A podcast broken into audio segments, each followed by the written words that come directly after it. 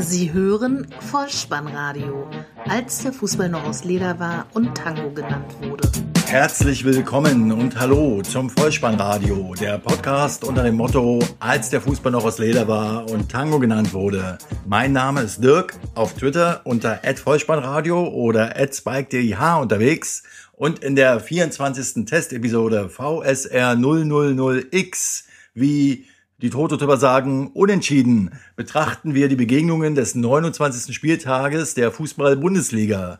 Die Mutter aller Derbys und die anderen acht Partien werden angesprochen.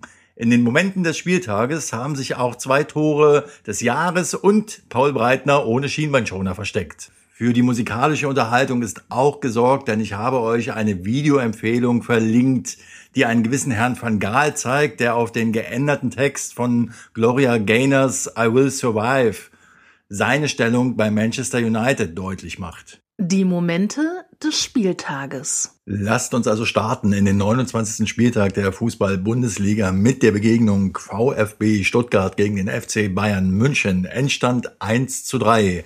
Es sind vier Tore gefallen und ich werde aber sechs Tore besprechen. Warum? Hört weiter. Zunächst gingen die Bayern durch ein Eigentor von Niedermeier. Ausgerechnet Niedermeier, möchte man sagen.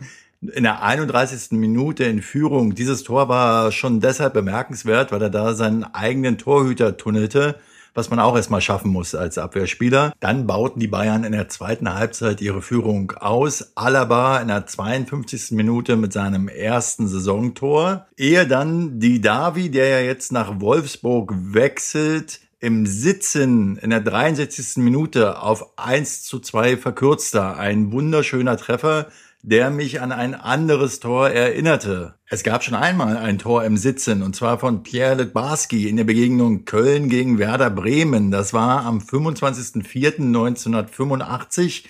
Das Spiel ging damals drei zu zwei für die Kölner aus.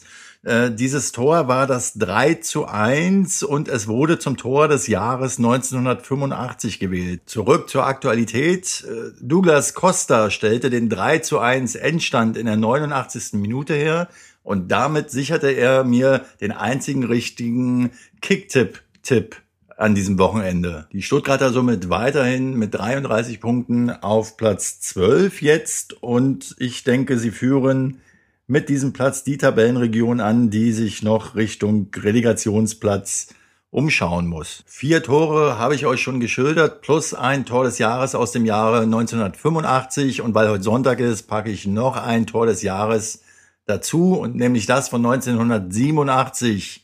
VfB-Fans wissen Bescheid bei der Begegnung VfB Stuttgart gegen den F C Bayern München. Am sechzehnten Spieltag der Saison siebenundachtzig achtundachtzig erzielte Jürgen Klinsmann in der achtzehnten Minute mit einem famosen Fallrückzieher das Tor zum eins zu null. Genau vor der Cannstatter Kurve. Das Endergebnis damals war drei zu null für den VfB gegen den F C Bayern.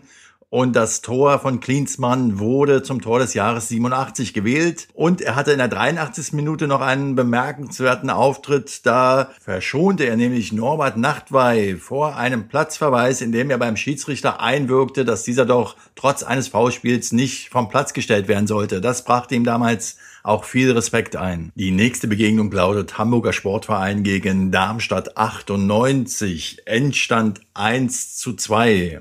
Betrachtet man die Auswärtstabelle, so ist dieser Erfolg fast nicht überraschend, denn Darmstadt ist auf Platz drei der Auswärtstabelle. Die haben von ihren insgesamt zweiunddreißig Punkten dreiundzwanzig Punkte auswärts geholt und so ist es eben nicht überraschend, dass sie auch in Hamburg gewonnen haben. Sulu machte mit seinem siebten Saisontor in der achtunddreißigsten Minute das eins zu null.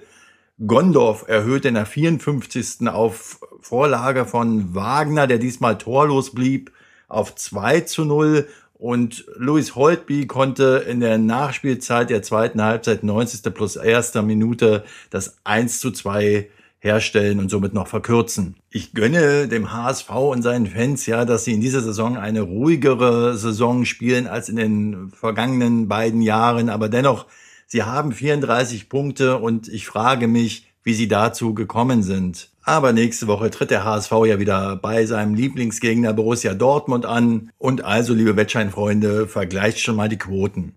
Ingolstadt gegen Borussia Mönchengladbach lautet die nächste Begegnung. Endstand eins zu null für die Ingolstädter. Torschütze Hartmann in der siebenundachtzigsten Minute, neununddreißig Punkte, Platz neun der Tabelle, punktgleich mit dem VfL Wolfsburg. Und wenn es den U I Cup noch geben würde, dann müsste ich mich fragen, ob ich mit dem Audi oder mit dem V W zu dem damals sogenannten Stroheim Cup fahren sollte. Aus Sicht der Ingolstädter ist sicherlich positiv zu erwähnen, dass die neununddreißig Punkte mit bisher siebenundzwanzig erzielten Treffern errungen werden konnten. Und für die Borussia aus Mönchengladbach bleibt dieses Wochenende festzuhalten, der Angriff auf Platz drei muss verschoben werden.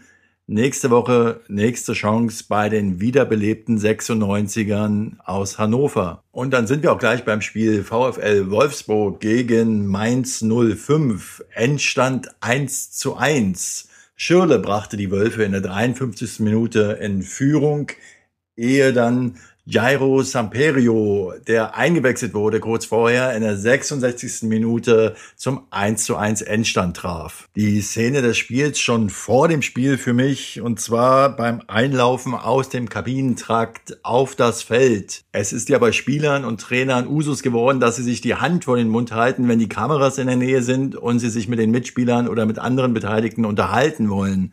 Ich persönlich halte ja von diesem Brauch nicht besonders viel, weil die Spieler ja sonst jede Gelegenheit nutzen, um sich in der Öffentlichkeit darzustellen. Einer, der sich in den letzten Wochen in der Öffentlichkeit mehr oder weniger gewollt oder ungewollt dargestellt hat, war Max Kruse. Und dieser Max Kruse hielt nun also beim Einlaufen seine Schienbeinschoner vor dem Mund, um sicherlich die letzten taktischen Feinheiten mit seinem Mitspieler zu besprechen.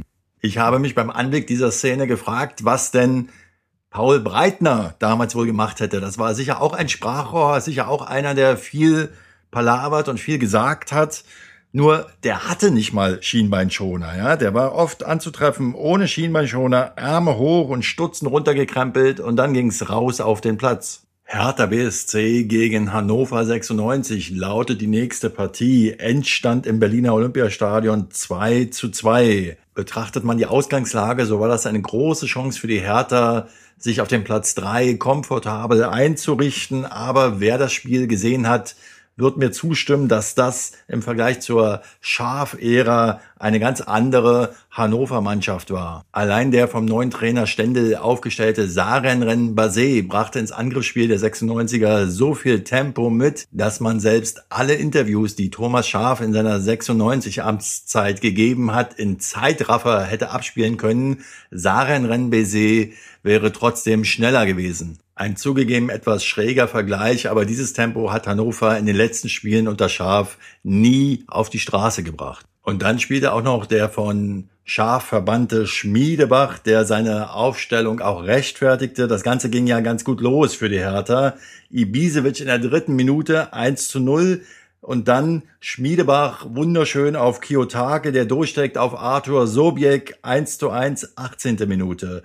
Schmiedebach selbst war es dann, der in der achtundfünfzigsten Minute sogar das zwei zu eins für die sechsundneunziger herstellte, ehe dann Salomon Kalou in der zweiundsiebzigsten Minute zum Unentschieden, zum zwei zu zwei ausglich. Die nächste Begegnung lautet S V Werder Bremen gegen den F C Augsburg. Endstand eins zu zwei, und die Bremer werden sich fragen, wie konnte das passieren? Denn es ging auch für die Bremer gut los. eins zu null, dreiundvierzigste Minute, durch einen zwanzig Meter Rechtschutz von Grillitsch. Das war das erste Tor des Österreichers, der den Ball links unten ins Tor buxierte. Ja, und dann kam Alfred Finn Bogasson, und ich muss sagen, ich habe mich ein wenig in diesen Namen verliebt, und der Spieler macht auch alles, damit man ihn mag. Er hat nämlich das eins zu eins erzielt in der dreiundfünfzigsten Minute mit einem Kopfball auf Vorlage von Kajubi.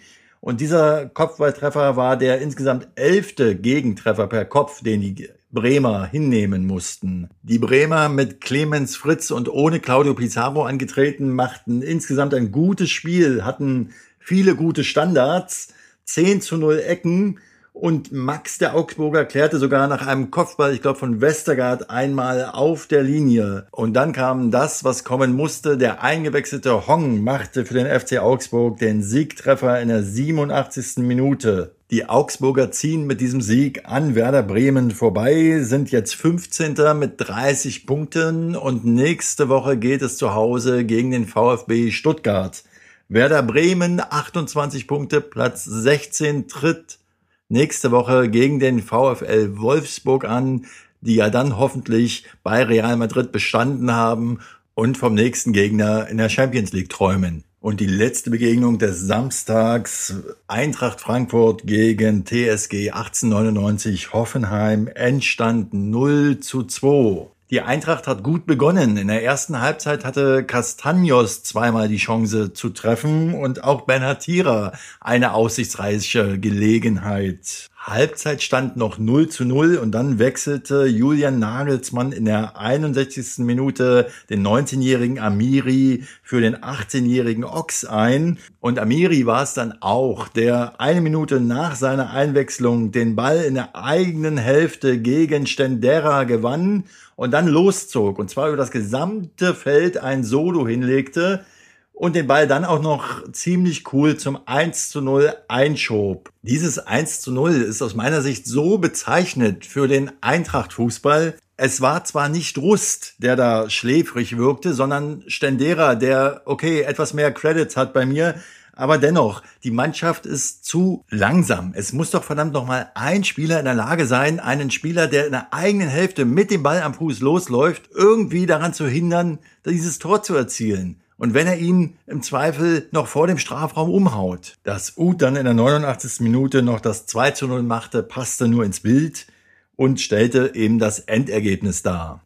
Kovac traf zwei bemerkenswerte Aussagen. Einmal vor dem Spiel, da machte er Hoffnung auf Alex Meyer, indem er sagte, er geht davon aus, dass Meyer nach Rücksprache mit den Ärzten auf jeden Fall vielleicht noch ein oder zwei Spiele machen wird in dieser Saison. Und nach dem Spiel sagte er, dass aus seiner persönlichen Sicht die bessere Mannschaft verloren hätte. Ich habe mir ja die Sky-Bundesliga-Konferenzschaltung angeschaut, unter anderem, um eben dem Fernduell zwischen Bremen und Frankfurt zu folgen. Und am T V kam es für mich so rüber, immer bei den Einblendungen, dass die Bremer doch angriffsstärker und energischer waren, das Spiel dennoch verloren haben. Von daher kann ich nach den Betrachtungen im T V nicht unbedingt die Aussage von Kovac unterschreiben. Aber wir vergleichen ja auch zwei verschiedene Spiele.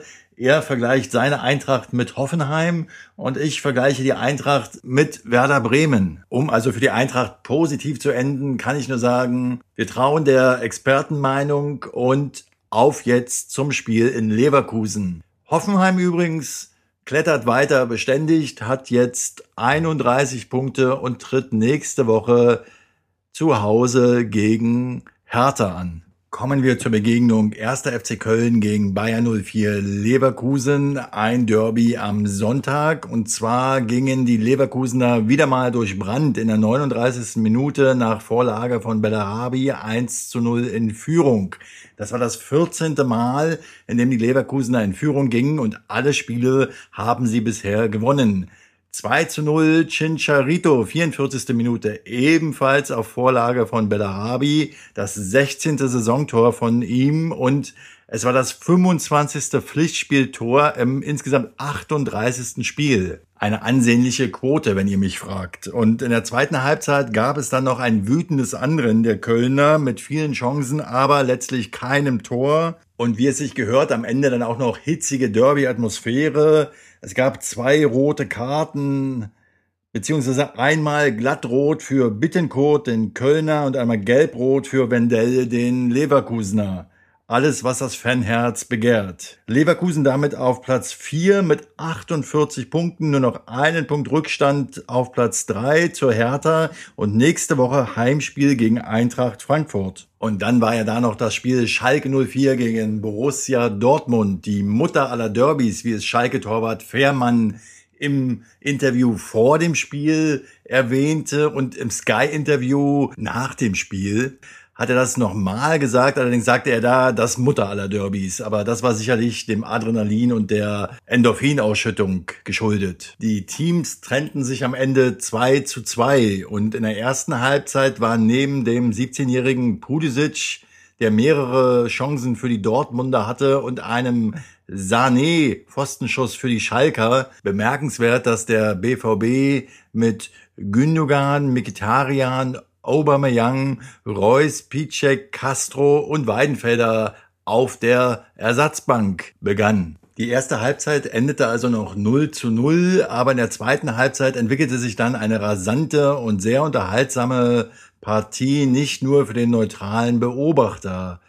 Kagawa brachte mit einem super Tor in der neunundvierzigsten Minute den B V B in Führung, ehe in der einundfünfzigsten Minute Sané mit einem wunderbaren Treffer ausglich zum eins zu eins. Bei diesem Treffer befanden sich acht Dortmunder im eigenen Strafraum, konnten aber den Einschlag nicht verhindern. Das war insgesamt der sechste Treffer für Sané bei fünf Assists, also elf Scorerpunkte inzwischen. Ginter brachte dann den B V B erneut in Führung mit einem Kopfball in der sechsundfünfzigsten Minute.